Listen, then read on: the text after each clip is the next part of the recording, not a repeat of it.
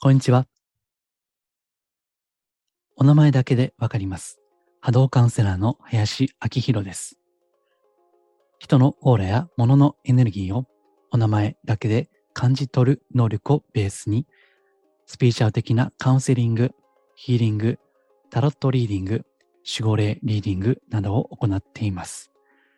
このマジスピラジオは、真のスピリチュアル、あるいは脱お花畑スピリチュアルをテーマにお届けしています。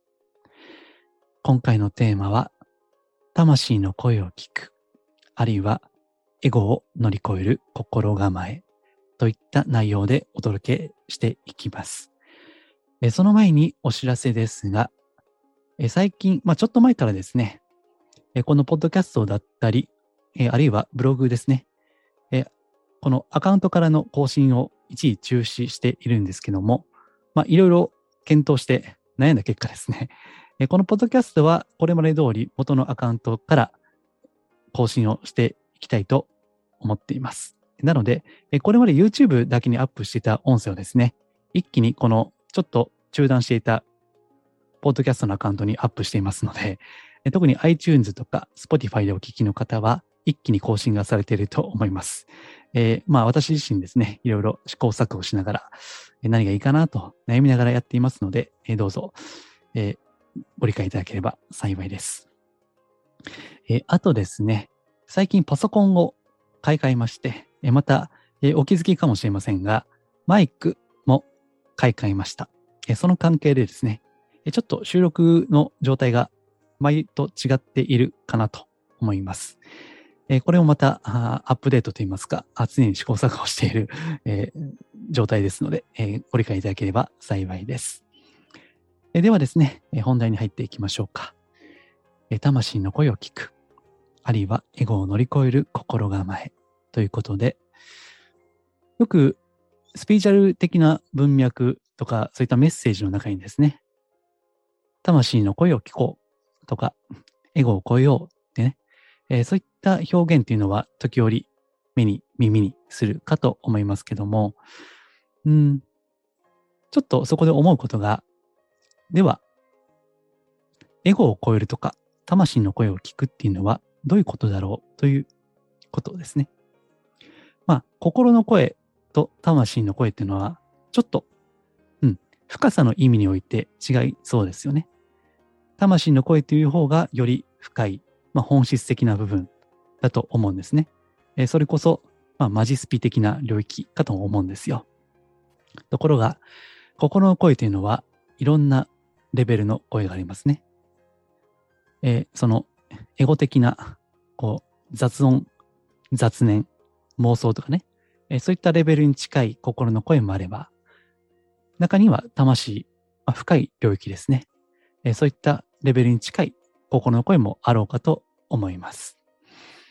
で、エゴというのはですね、おそらくは心の表面的な部分だと思うんですね。まあ、本能的な部分とか、えー感情的な部分とかね、えーよく、えー怒りで我を忘れるなんて言いますけども、やっぱり怒りとか、まあ、あるいは恐れもそうですけども、我を失うわけで、えそういったものは心の声とはちょっと違うのかなと。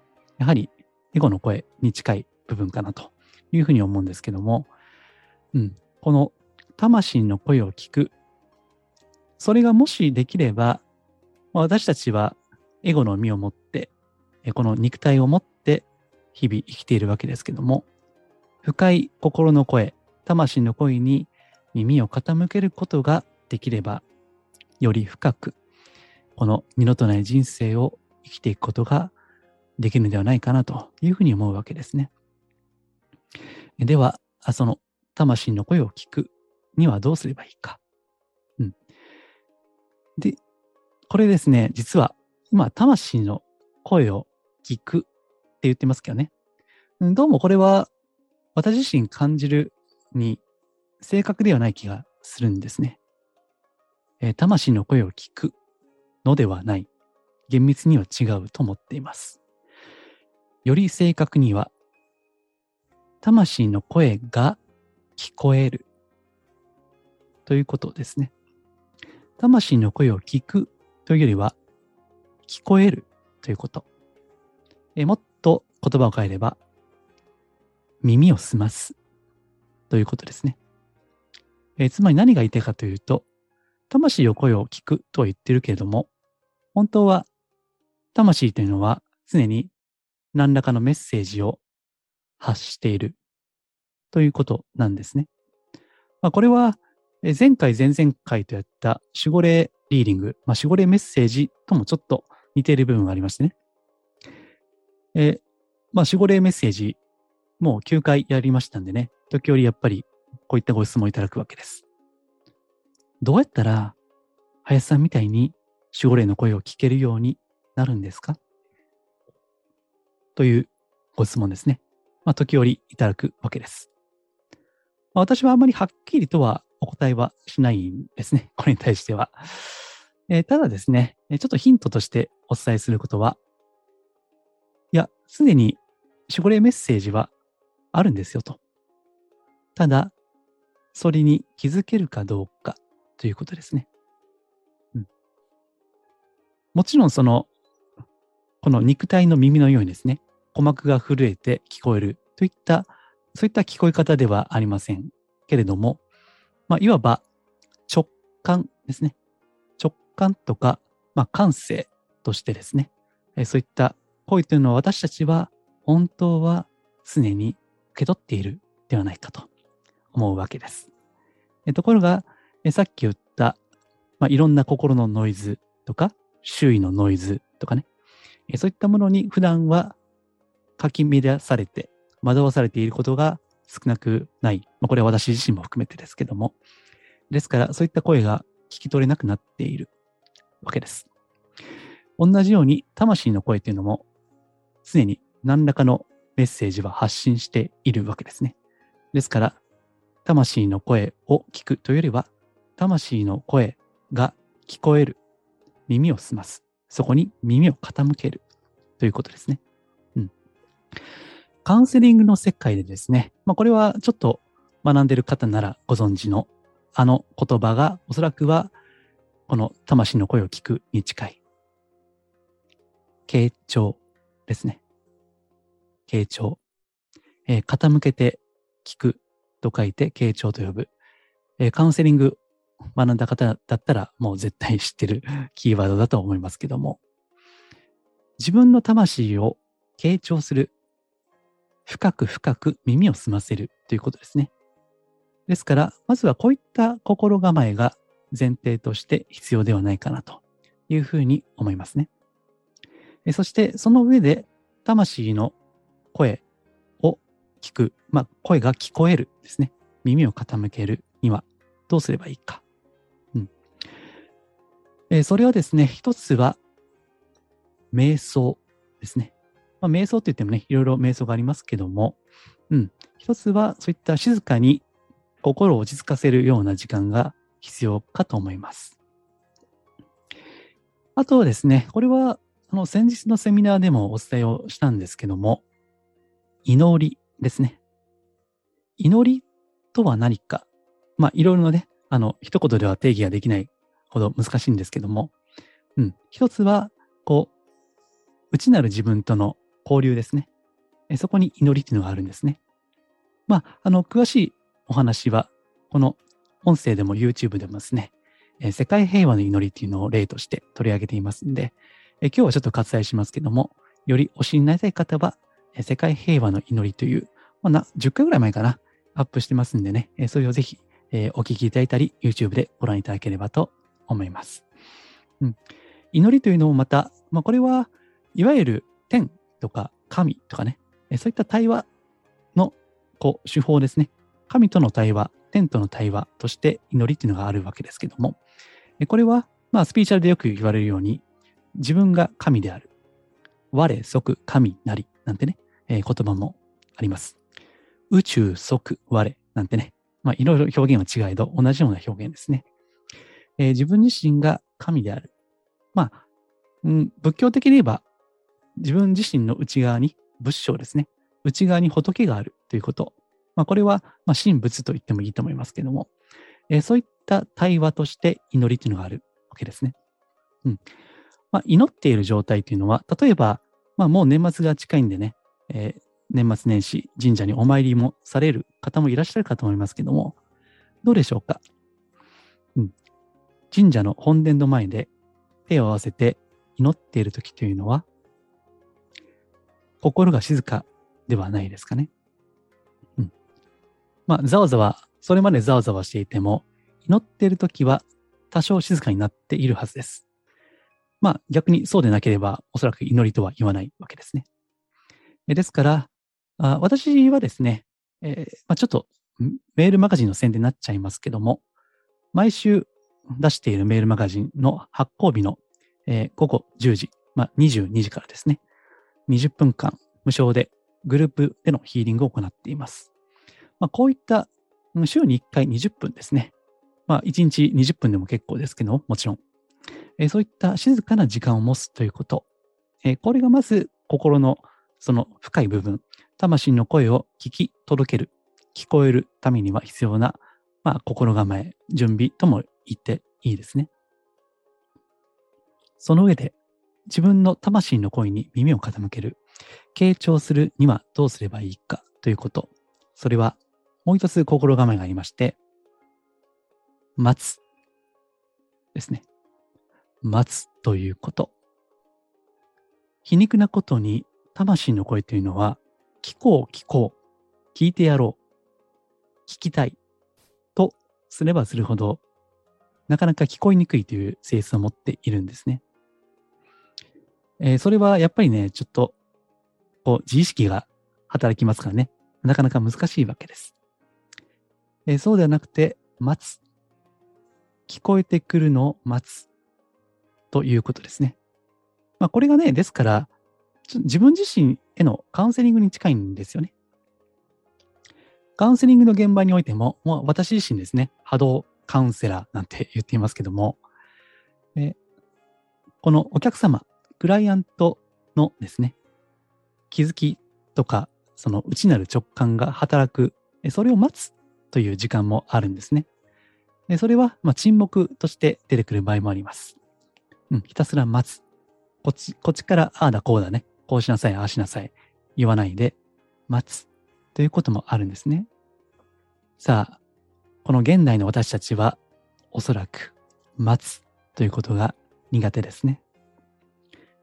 検索すれば、すぐ答えが出る時代。ね。えー、まあ、Amazon プライムなんてね、私も使ってますけども、注文すれば、もう翌日には届いている。なんなら、え都心であれば数時間後に来るっていうサービスも、まあ今やってるかわかりませんけどね。えそういったのもあるくらいですね。ですから、待つということができない。えー、LINE とかそういったメッセージ系のアプリでも、すぐに連絡が、返信が来ないと、そわそわしてしまうね。まあそういったことで、私たちは待つということが、まあ随分苦手になっているんじゃないかなと思うんですけども、ただ、魂の声というのは、待つということ。えー、これが大事ですね。そして、必要なメッセージは必ずやってくるという信頼ですね。まあ、これは待つの前提にあるかもしれませんね。必ず必要なメッセージがやってくるのを信じる。その上で待つということですね。そして静かな時間を持つ。これはまあ最初述べました。こういった心構えがあるとですね、ふと、え、魂の声が聞こえてくることがあるわけです。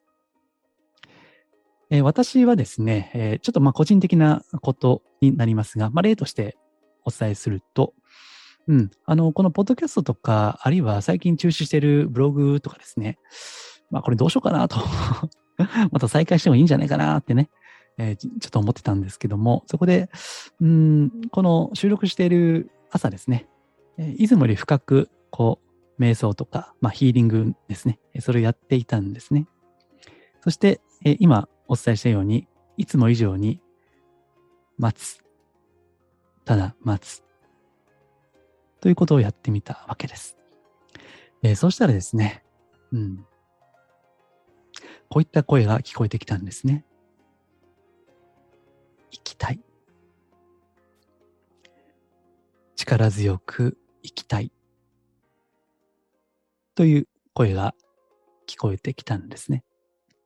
これはね、聞こえてきた瞬間っていうのは、まあ、これもあくまでヒントですけども、自分の心から聞こえているんだけども、どうも自分の声ではない気がする。でも、それが紛れもなく自分の声なんだなと いうですね。ちょっと表現が難しいんですけども、自分の声だけど自分の声じゃない。いや、でもやっぱり自分の声だよね、みたいな。それでいて、あとはね、ハッとする感じ。なんていうかな。こう、ふっと視界がクリアになるような、ファッとですね。霧が晴れるような、そういった身体感覚も、私の場合は伴っています。ま、これがね、他の方の場合だと、例えばどうでしょう。よく漫画で、ひらめいた時にね、電球がピコンってね、頭の上にアイコンとして出ますけども、まあ、あんな感じで、ひらめきみたいなね、降りてきたっていう、インスピレーションという感覚で得る方もいらっしゃるでしょうしね。あとは、なんか、鳥肌が立ったとかね。これは悪い意味ではありません。そういった身体感覚を伴う方もいらっしゃるかと思います。まあ、人それぞれではありますけども、ちょっとした、こう、いつもの感覚とは違う。でも、明快で、クリアで、落ち着きがあって、晴れやかであれ、そして涼やかであるっていう感じですね。えー、そういった感覚を持つんですね。えー、そうするとですね、こういった声に耳を傾けていると、表面的なエゴの声っていうのは乗り越えやすくなりますよね。うん。まあ、いろいろ、いろんな人生の選択において迷う。うん。パートナーシップとか、あるいは、うん、引っ越しの物件選ぶとかね。まあ、今ちょっと物件探してるとこなんですが、えそういった時とか、転職とか、うん。そういった人生の選択においてですね、いろんな迷いもあるかと思うんですけども、そういった時に、ちょっとね、考えるのをやめて、そういった静かな時間を持ってみる。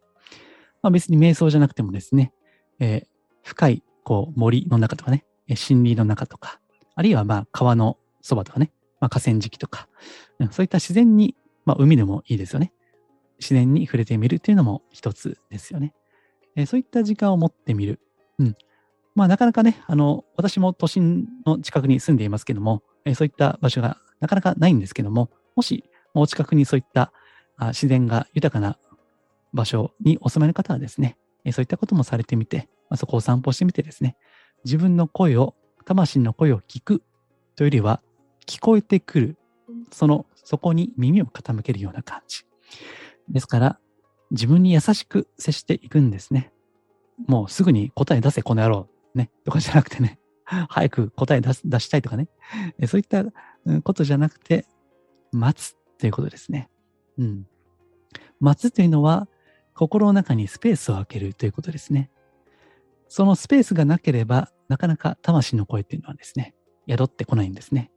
えー、魂というのは贅沢です。ですから、まあ心がね、パソコンのメモリみたいに、だいぶメモリをこう、消費するわけですよ。メモリが空きがないとなかなか声っていうのは聞こえてこないですから、まあちょうど年末が近くなってきました。ですので、えー、今年を振り返る。そして来年どうするか、どう生きるか、この、まあ、いろいろと大変な時代においてどのように生きていくかということですね。えー、それは、まあ、静かな時間を持つということ、待つということ、そして必要な直感やインスピレーションは必ずやってくる。といった、そこを信頼する、信じるということですね。えそういった心構えで、まあ、あの、年末ね、えお仕事も終わられて、え帰省される方もいらっしゃるだろうし、まあ、いつもよりはゆっくりされる時間かと思いますので、えそういった待つ、静かに待つということを意識してみて、深い時間を過ごすというヒントにしてみてください。ご参考になれば幸いです。では、今回は以上です。さっきもちょっと言いましたけども、週に1回ですね、メールマガジンを発行しています。で、次回は、あの、クリスマスと、あと元旦ですね。元旦に出すつもりでいます。はい。えー、無料で登録できますので、ご興味ある方は、私のホームページ、マジスピをご覧いただければ、いろんな箇所に登録のフォームがありますので、そちらから、え、ご登録いただければ嬉しいです。では、今回はちょっと録音の環境が変わりましたので、いつもと違った感じになりました。また良ければご感想などお聞かせいただければ幸いです。はいでは、今回は以上です。ありがとうございます。